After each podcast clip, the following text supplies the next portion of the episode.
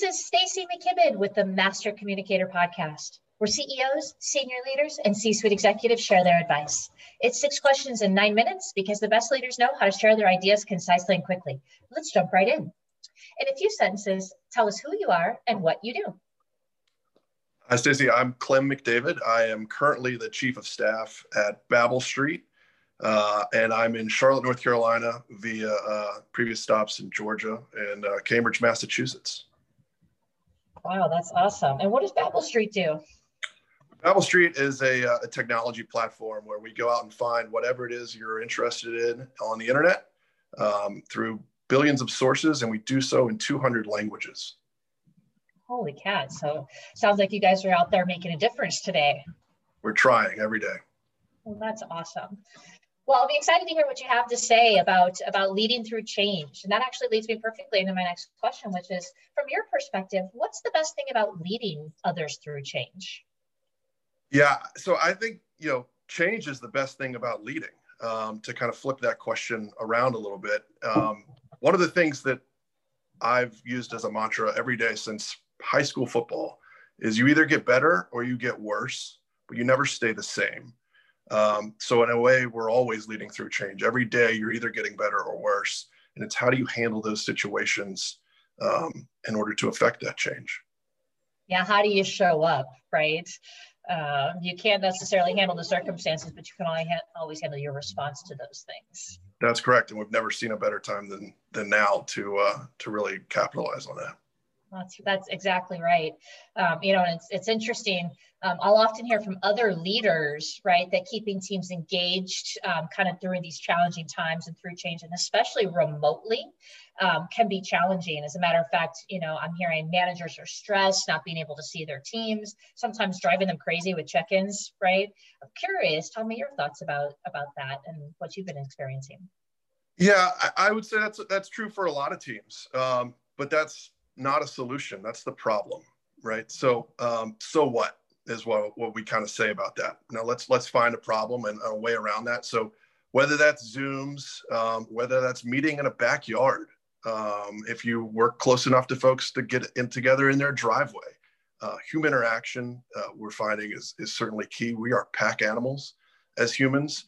Um, and, and a technology and a screen, uh, ironically, that's what we're doing today, can only go so far. I would love to be sitting there in person with you. Um, but it is once you find, once you can define that problem, I need you to find a solution. And I think we are adapting every day to finding a better solution I like that because again, you go back and look at what's the solution orientation here. And so your first step is clearly define the problem versus playing whack-a-mole with the issues that you see maybe popping their heads up.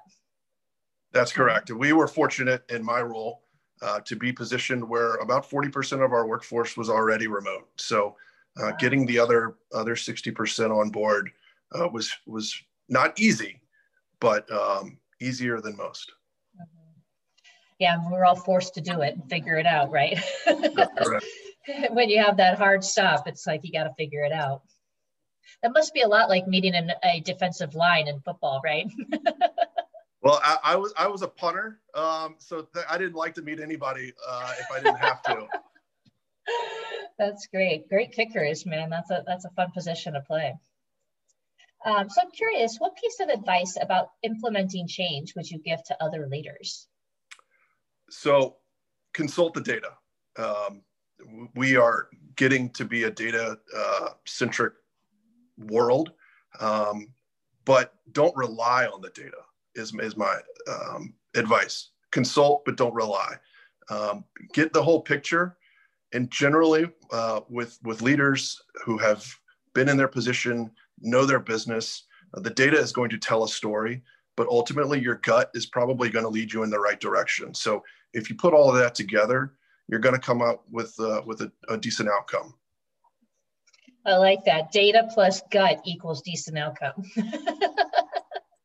that's that's hopefully the way it works. I like it. Um, what other successful business leaders like yourself do you think should be on the podcast? Well, I, I appreciate you putting me in that bucket. Um, so I, I, thought about this uh, a little bit, and um, two of the kind of more influential people that that I've had um, in my professional life. One is my CEO, uh, Jeff Chapman, and um, I owe him a lot of uh, of gratitude for what he's done in my life, not only professionally but personally. I would not have met my wife had it not been for Jeff. Um, in, in a fortuitous uh, event in Washington D.C. one evening, um, where I had to stay extra and ended up meeting my wife at a bar.